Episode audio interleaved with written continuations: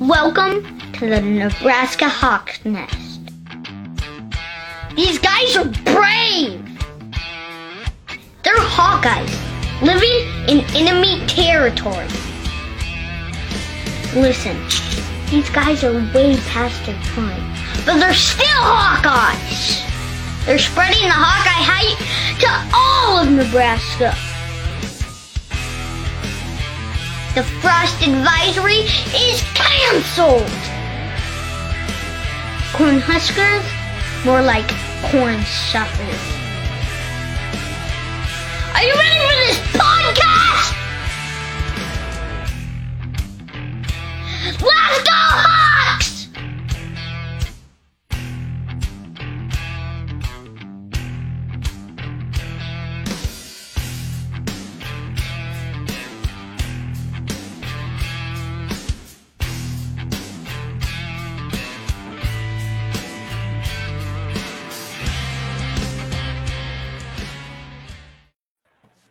All righty. Welcome back to the Nebraska Hawks Nest. Make sure to take a little bit of time, give us a like and subscribe because it puts a smile on Jerry's face. And we don't get to see that very often. So we want to cash in on that as much as possible.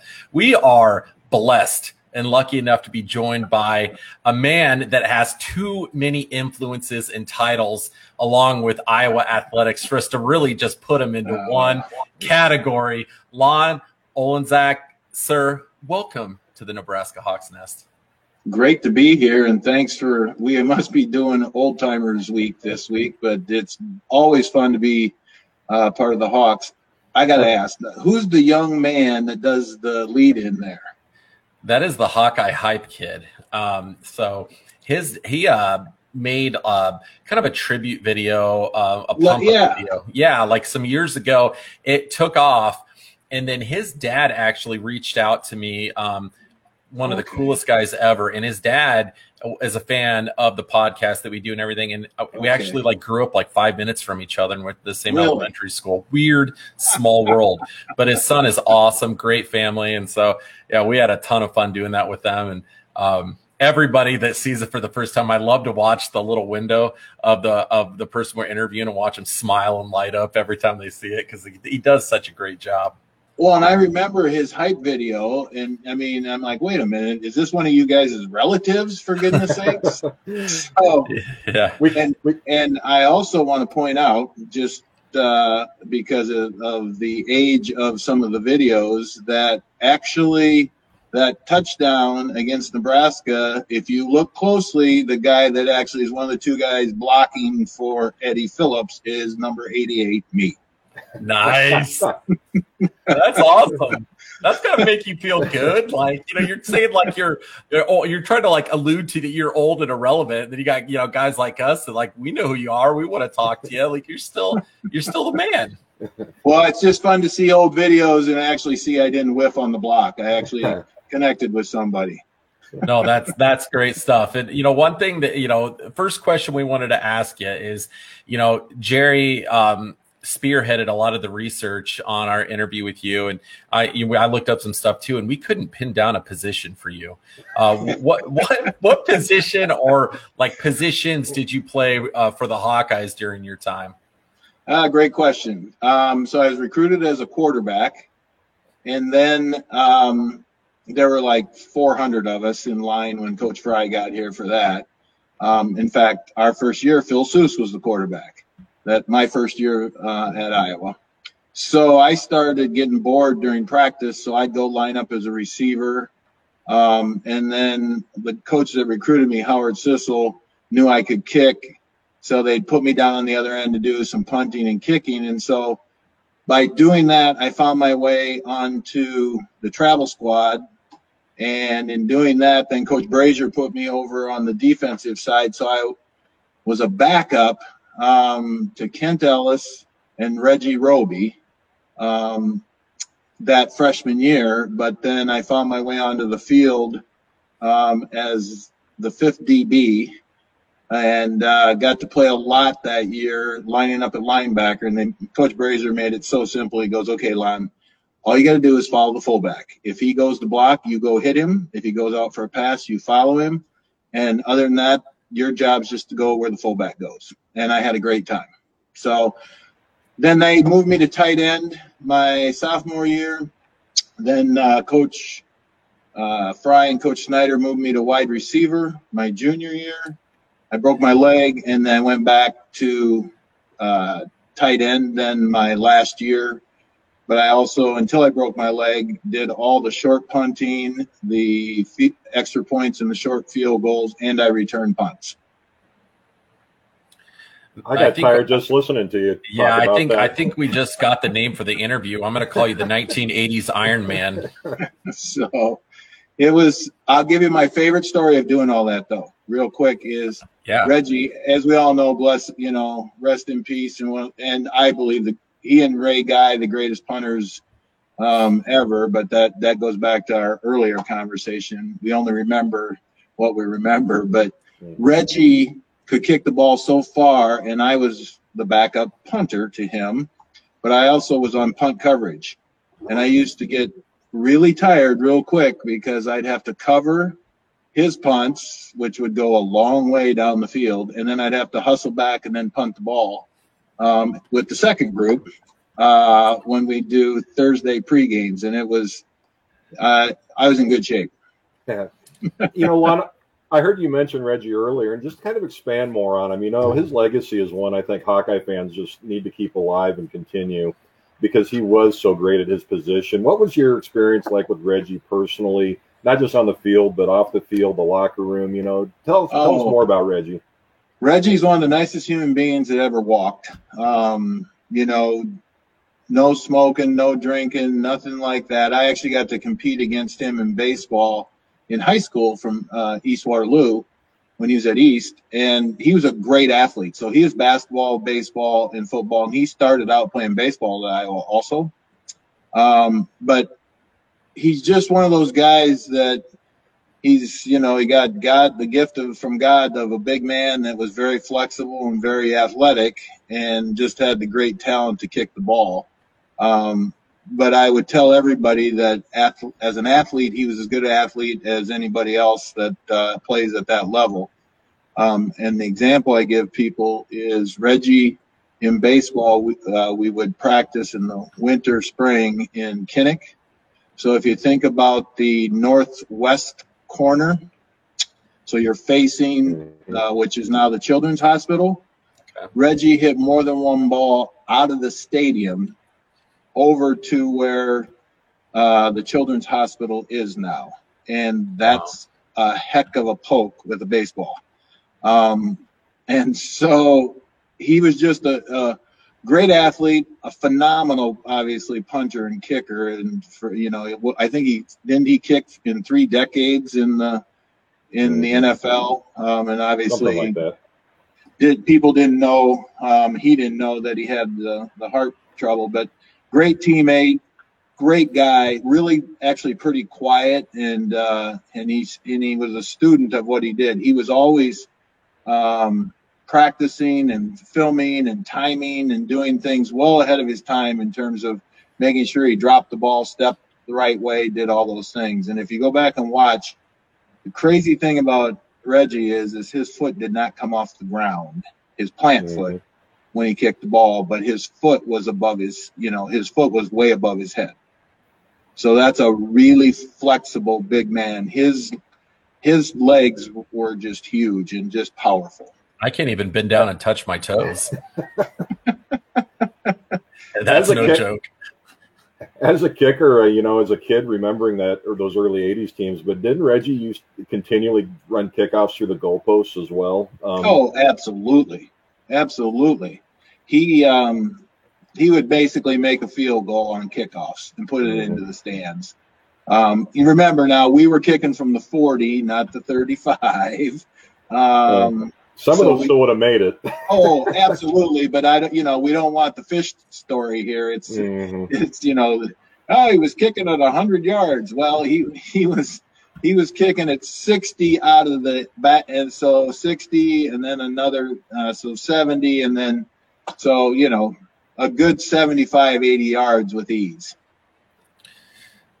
The uh, I always remember too with Reggie. I don't. I, I can't remember the punchline, but back then they used to have the uh, Bob Hope All American special, and I can always remember as a Hawkeye fan how exciting it was to uh, see Reggie run out there. And I think Bob Hope made a joke about one of his footballs uh, entering the atmosphere. It was something along those lines. But uh, it's always a great memory thinking back to that. I remember the the game after I I broke my leg, got to come back, and I sat up in the press box the first time I got to come back. Um, and so I don't know what level, but it doesn't matter. When Reggie would punt the ball, I'm not making this up. The ball would level off um, what looked like eye level to me when I was in the press box um, when he punted the ball. So everybody, when you go to Kinnick Stadium, look up at the press box, and I don't care if you pick the lowest level or what level you pick. Picture a football going that high before it then starts to come down, and that's why he was so good at what he did. Now, Lon, tell us about everything that you do for the University of Iowa because it is so diverse and there's such an array of different things.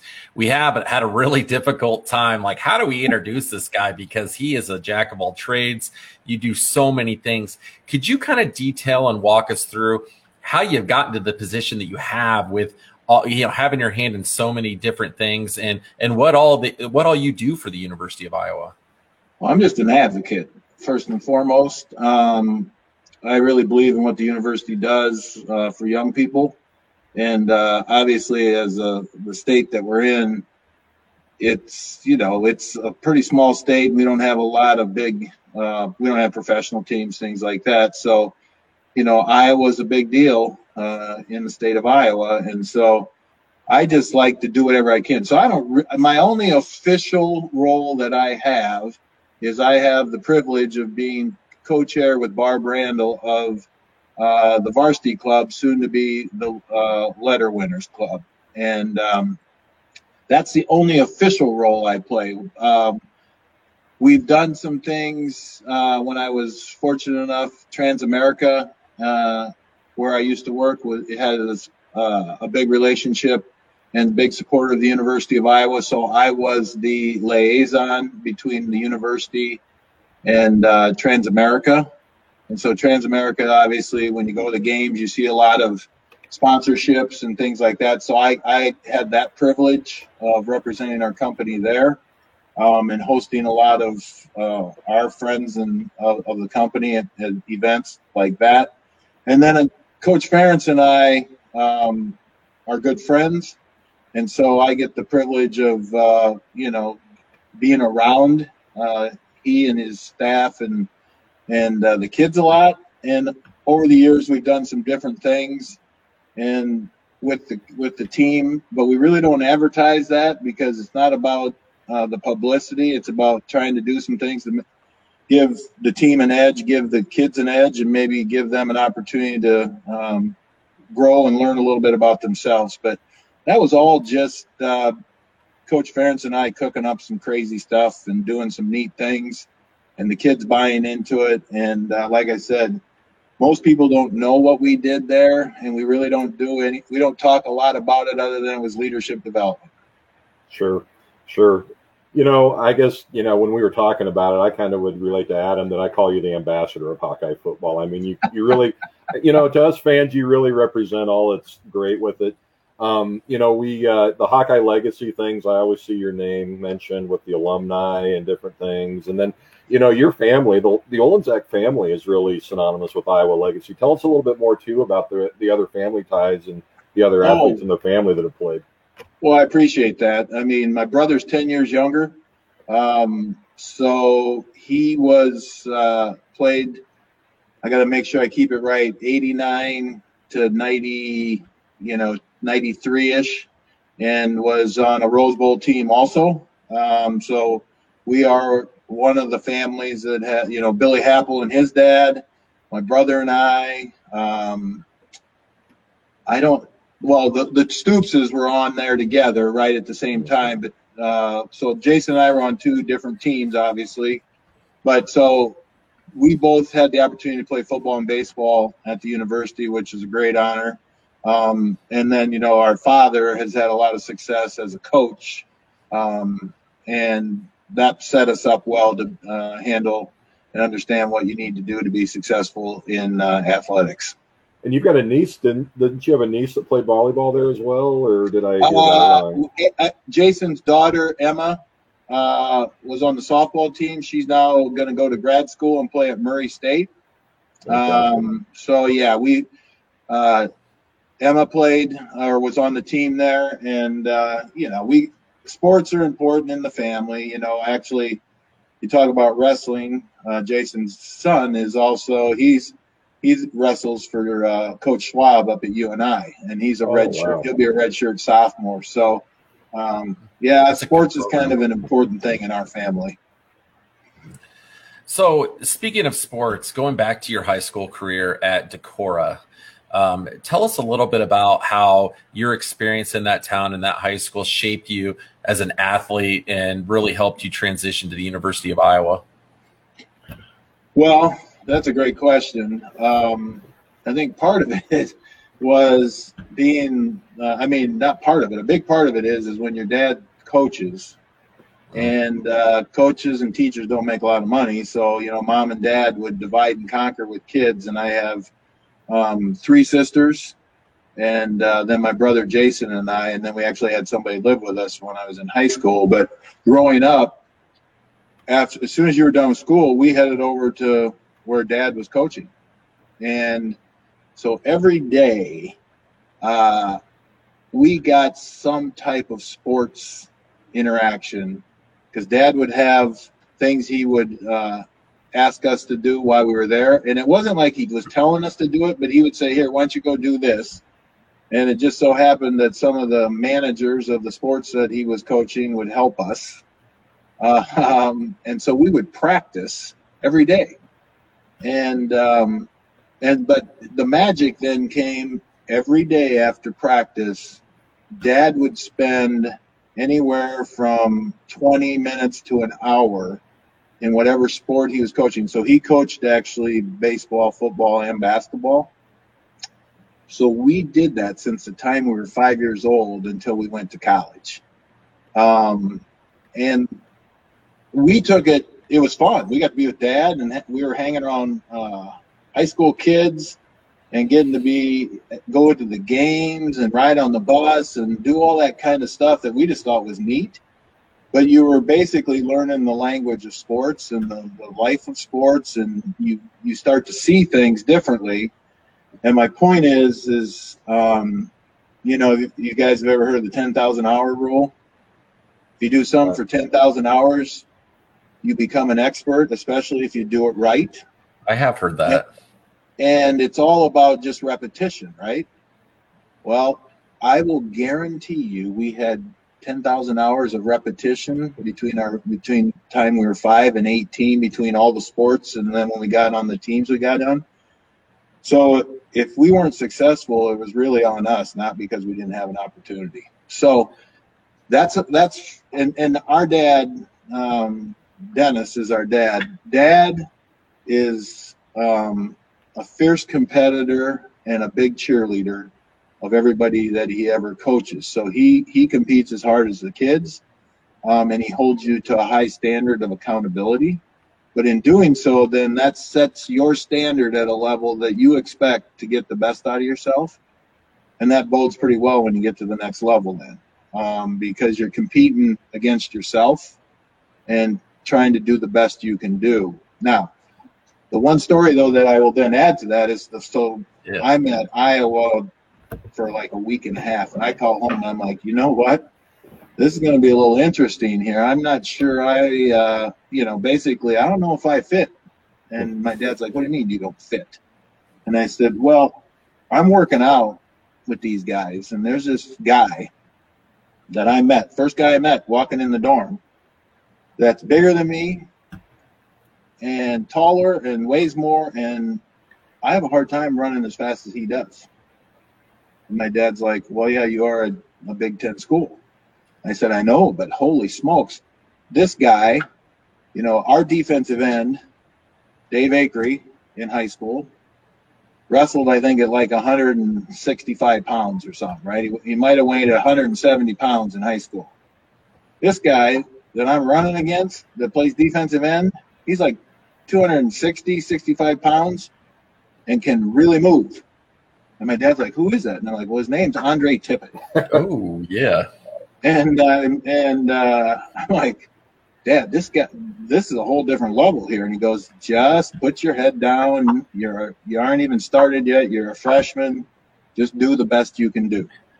But so he prepared us, and high school prepared us. But until you get there, you really don't realize how talented everybody is till you show up every day and start seeing who you're standing next to, and there's a lot of talented people. Adam and I only have 9,950 hours to go before we sound like, you know, podcasters. So, yeah, maybe more. Might need some extra credit on that one. But, you know, Lon, go ahead and uh, build on that then. Your high school life and Decorah and, you know, how your dad trained you. But take us now because, you know, you were recruited, I believe, in 78 or 79 I, I graduated in 79. So okay. um, everybody thought I was going to probably play baseball because that's the most recognition I got in high school. Um, had, again, a lot of success. I really didn't grow until my uh, junior. So I was not super, I wasn't large. And then I grew like six inches between my ninth and 10th grade year. Uh, I didn't put on a lot of weight. So I was a beanpole. So my brain knew what I was supposed to do with sports, but eh, the body couldn't always deliver on what my brain wanted to do. And I mean, I got eaten up at the state basketball tournament as a sophomore by these two guards in Atlantic because they were seniors and I was a sophomore. And holy smokes, I looked good for about the first three minutes, and then they figured me out, and that was the end of that. But I I didn't like football um, like I liked football I played football and was good at football, but I didn't like football till the end of my junior year because I finally got some size. Then football became really fun. But baseball, football, and basketball, um, I had the privilege of being recognized in all three of those sports at the state level and uh, was offered to play all of those different sports at different levels.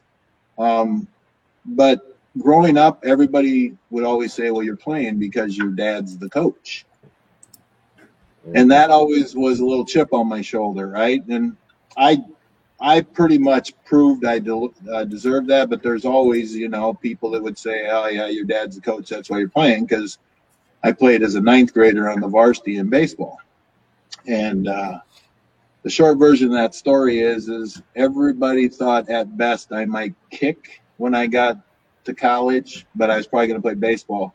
So I decided I was going to play football to prove everybody wrong.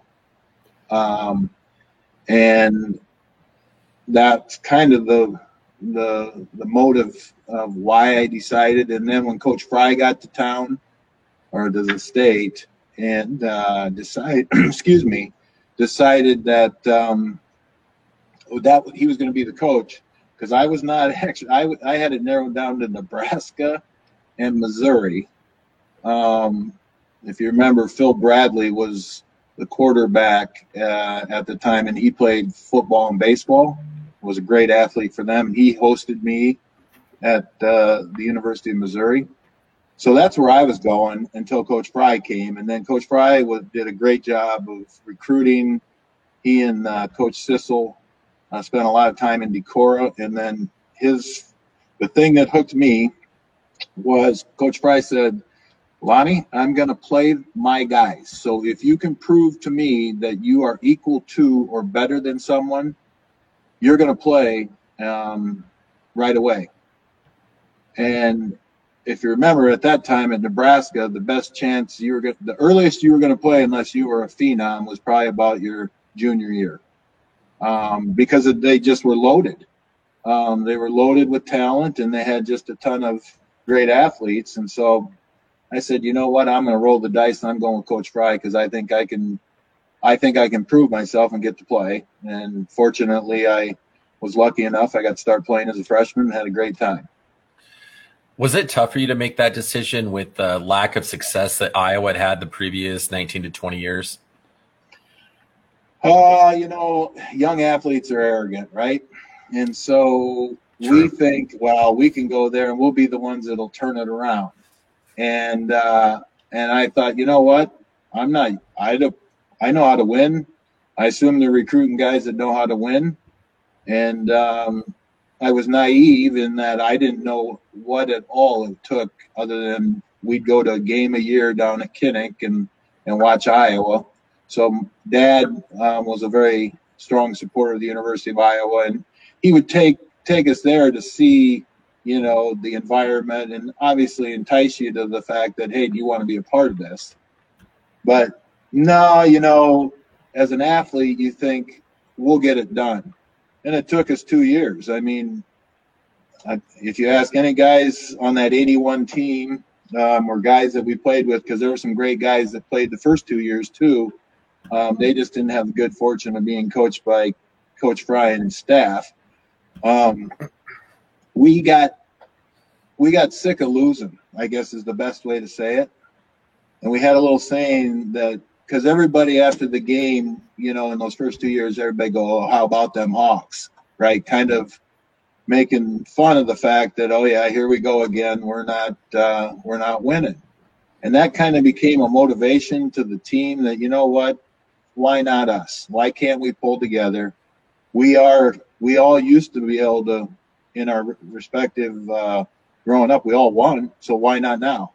Um, and that was kind of the light bulb going on with all of us um, in the spring of 80 going in or the spring of 81 going into the fall of 81 season and that's the rest is history You know, Lon, I, I love the fact that you're, you know, we're starting into Hayden Fry because, you know, one of the things we really wanted to talk to you about was Hayden's use of psychology. You know, he brought in, he changed the Tiger Hawk, you know, the logo to the Tiger Hawk. He brought in Yeah. the Steelers uniforms because that was the team of the, you know, the, the team at the time. Um, the double standing tight ends at the line, you know, to look more imposing. The pink locker room. I mean, you know, you're talking about when the team finally got tired of losing, but I mean, how much of that psychology played into it? What did you guys think of all these changes he was bringing in when he was doing them? well again coach was the man right? Everybody i mean none of us could can say all that he's done or meant for us right? Because he gave us the chance.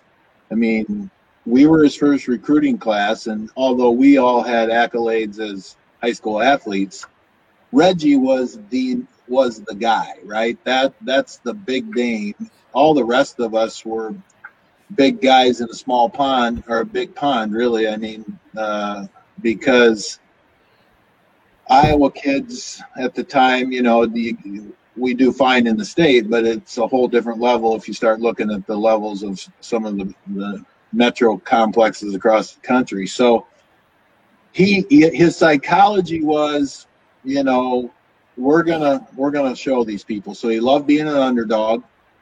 Um, you know that first game where we blew the lead against indiana it, it's not folklore you know he basically told anybody that he saw smiling after that game just because it was close because the, crowd gave us a standing ovation going off the field we just lost the game and he basically said, I see anybody smile, I'll knock the smile off you, you know, because that's not what we're here to do. We're not here to get close. So it took him uh, a few years to build that. I think it took him a while to get uh, an offense. You know, offense is obviously um, that there's some growth and gelling that goes on with that. And you got to give Coach Ferentz a lot of credit for that, actually, because if you guys remember, the first two years we had offensive linemen in four point stances. Mhm. Um, and then Coach Ferentz came, and we went back to more of a traditional stance, and all of a sudden, pass blocking became uh, an art. And the other thing is, is there were more and more athletes that were showing up on the offensive side of the ball because back then, our defense could play with anybody. Um, that that group and again, we talked about it. You can't compare eras, okay? Because times are different, athletes are different. But for our time, those guys that were on our defensive side of the ball were as tough and hard to score on as any group um, that I've ever been around for their time. So it wasn't the defense, and obviously we had a great kicker in Reggie. Um, but we just needed the offense to grow. And when that offense grew, we knew that spring when we could go and compete with the ones and twos with the offense that we had a chance. And the other thing about that, you guys, coach was a master at picking coaches. Um, yeah, clearly. I'll hold his staff against any staff, maybe at any any time, in terms of success. And so that allowed coach to be everybody's buddy, and he was the good. He was he got to put his arm around all the guys, and he held the coaches accountable for holding us accountable. So he got to be the good guy so we were able we were able to obtain a recruiting video from uh, during your time at Iowa, and it's clear to see after you know we checked that out. It's pretty hard to say no to a to a program like this. So we're going to play this video real quick, and for everybody that's uh, listening on podcasts, get on YouTube and watch this interview because it's a it's a visual treat. You're gonna really you really want to see this. So we're gonna check this out and and ask you what you think of this afterwards. The new Iowa football program is the Hayden Fry style of football. Hayden Fry is a daring and innovative coach, and his teams are known to play a wide open and exciting brand of football. Iowa football is the kind of action football that attracts widespread fan support. Iowa home games are cheered by 60,000 enthusiastic fans. And Iowa teams traditionally rank in the top 20 in attendance among major colleges. Iowa action football is unparalleled by its media coverage. Unchallenged by major professional sports in the area, Iowa players receive the attention of over 100 newspaper writers, 15 radio stations, and numerous TV stations from coast to coast. The Hawkeyes truly draw a crowd. All right. So I don't know what you thought of that. I was kind of like a time machine pulling you back right. in, but is that anything you've seen before?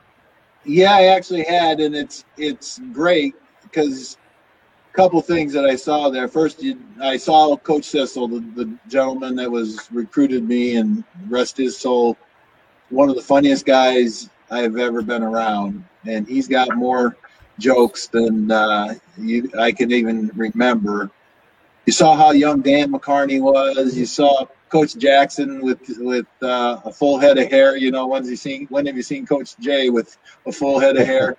But I saw guys that most people wouldn't even recognize. But that was that first year because you know they had to they shot the coaches. So you Dwayne Williams, you know, great running back. Um, that was number twenty three. Um, but he, he had a bad knee. Uh, Dean McKillop was the number 35, the guy that was blocking, um, and would you know just tougher and all get out.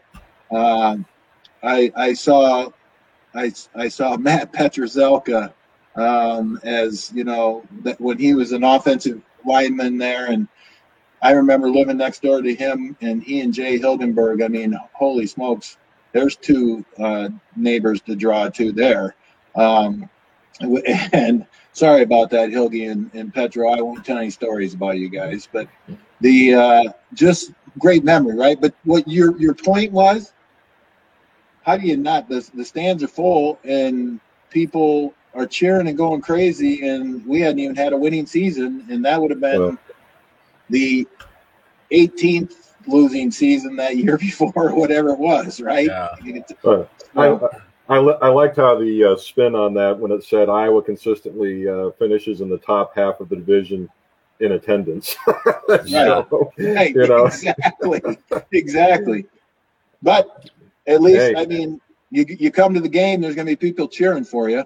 Um, and that I do remember that people were always very upbeat coming in the game and, and would be positive. You didn't you didn't hear there was not a lot of booing or any, anything. So at least they were uh, they were true fans and, and were supportive regardless of what was going on.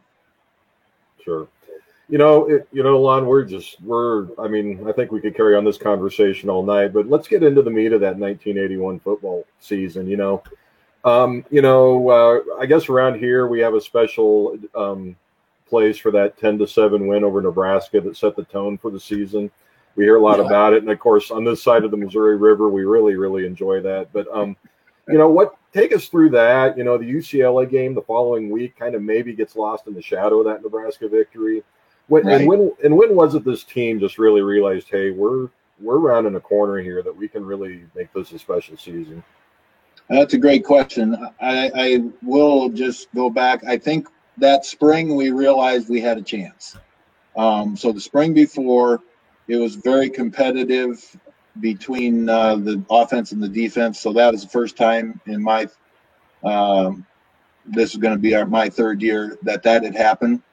Um, so we thought we had a chance. Um, and you know the the first year Nebraska we had a heck of a game with them, right? and it was it was go, things were going really well and you know they had to really work hard uh, to beat us and so we knew we could play with them obviously we went um, did we did we play them three four years in a row It was something like that. I can't remember the I exact think number. so. I think, we, I think they so. beat us. They beat us in a competitive game. They smoked us, um, and then that year coming in, we kind of felt like if we could get on top of them um, and score a little bit, the defense was gonna kind of hold them. And it, they, you know, they had they were trying to figure out who their quarterback was going to be. They had great running backs. Um, Mhm. obviously. I mean, when Roger Craig has to, um, you know, he, he got to play a little bit because they had so many guys. Um, that that tells you how deep they were. But they were they their quarterback wasn't what they were used to, and so we thought we had a chance. And then the other thing we did is we threw a little bit of a twist, and we went unbalanced. Um, the first first series, and um, I got to keep keep my Williams straight. I think Jimmy was the defensive end. I think because he and I, I as tight end, I had to try and block his uh, block him, and he was a great football player for Nebraska. And we lined up that year um, uneven, so I lined up uh, next to uh, the tight end. And so he looked at me like, What are you guys doing? And I looked at him and I said, I think we got you. And that first time we had the ball, we started running the ball right down their throat. Um, and we knew then that we had chance. And then we score. Um, and then it was just a defensive battle. Um, and then we got down close. And I don't know if Reggie Reggie missed one. I can't remember, but actually the field goal that I kicked was longer than I was normally supposed to kick. But coach just looked at me and said, "Lonnie, go kick." and I think part of that was is because I was uh, a receiver, so I was already on the field. I didn't have time to think about uh, kicking field goals when I kicked because I started kicking the previous year as a sophomore. I did a lot of uh, f- extra points and field goals, or I got to do that. And so, because I was on the field, I would have to rip my shoe off. They'd throw, I used the old square toe, and we got to cheat. We got those platforms that we got to kick off. So they would Oh, throw the platform out, throw throw my shoe off. I would have to take my uh, normal shoe off, put that shoe on, tie quickly, nod um, to I, I can't remember who held oh Gordy to Gordy Bohannon, nod to Gordy and kick the ball. So I had no time to think about missing. You know, kickers now they're all they do is stand on the sideline and wait to kick. Um, I suppose I might have been a, a basket case too, but I didn't have time to worry about that. So it's just like let's kick the ball, and um, it went through no problem, and that ended up being the difference in the game. So we won 10-7. and you can't recreate that.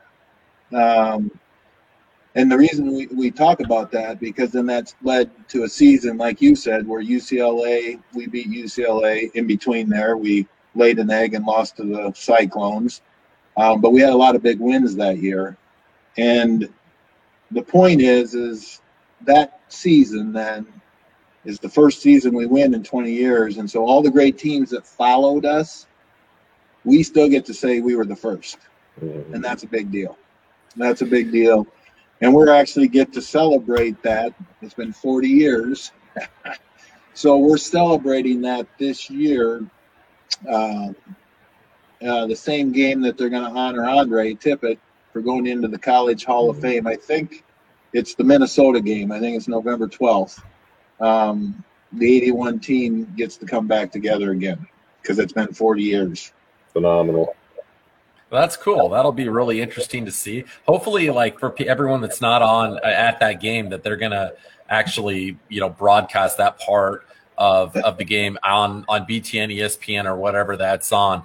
But uh, we, Lon, we got to cut the this first session short. We got a million questions for you. I don't even think we got halfway through for everything we, We- wanted to talk to you We, about.